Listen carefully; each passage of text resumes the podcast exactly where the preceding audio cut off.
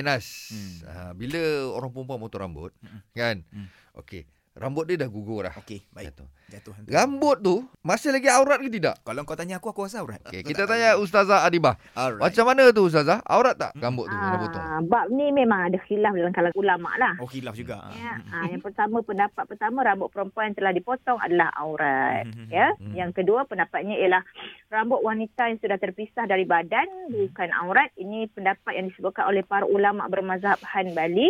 Okey. Tapi kita ambil uh, pendapat yang sekali lagi kita rujuk kepada mufti ya, mufti Mhm. wilayah persekutuan Baik, ya, yang telah terbaik. meneliti pendapat kita cenderung kepada pendapat satu pendapat dalam mazhab Hanbali Mhm.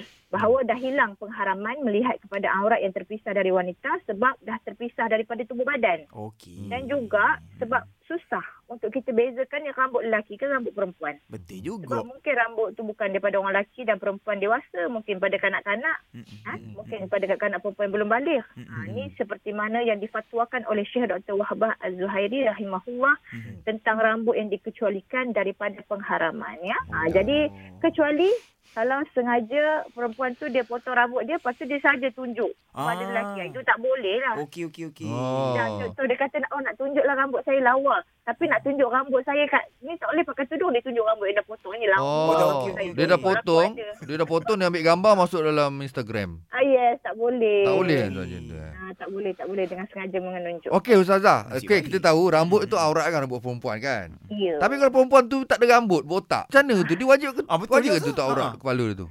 Eh wajib sebab Wajib tak? yang aurat dia tu ialah semua kecuali muka dan dia punya tangannya. Oh, Jadi mas- kalau kulit rambut tu pun sekali lah. Sekali Oh lah, maksudnya Wi. aurat tu adalah kepala tu Bukan lah. rambut. Ah, Ya, kalau Hmm. hmm. kepala tak ada rambut, rambut tu pun aurat lah sebab dalam Faham, had faham. aurat. Ah. Eh, Okey. tapi terima kasih Ustazah pasal tadi Ya. bila Ustazah cerita pasal uh, rambut tu tak boleh ditunjuk apa semua kan. Saya Ha. baru-baru ni potong rambut uh, isteri saya.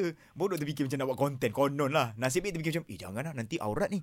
Eh. Walaupun Ah, rambut tu dah ya. dipotong. Tak boleh tunjuk kan. Oh. Tak boleh dengan sengaja. Tapi kalau Ah. contoh macam kita potong rambut dekat kedai ke apa Mm-mm. kan, Hmm. dimaafkan lah. Okey. Ah, tak adalah faham. kita nak kena sapu. Amai-amai saya nak buat balik. Tapi potong rambut saya naikkan kepada semua. Eh. Potong Ah. rambut kalau boleh carilah salon muslimah. Muslimah eh. Ah. Untuk wanita eh. Ah, Itu carilah dia. salon muslimah. Itu dia. Baik. Terbaik. Terima kasih Ah. Ustazah. Terima kasih banyak Ustazah. Sama-sama. Terima kasih juga. Jaga diri baik-baik Ustazah. Assalamualaikum. InsyaAllah. Waalaikumsalam warahmatullahi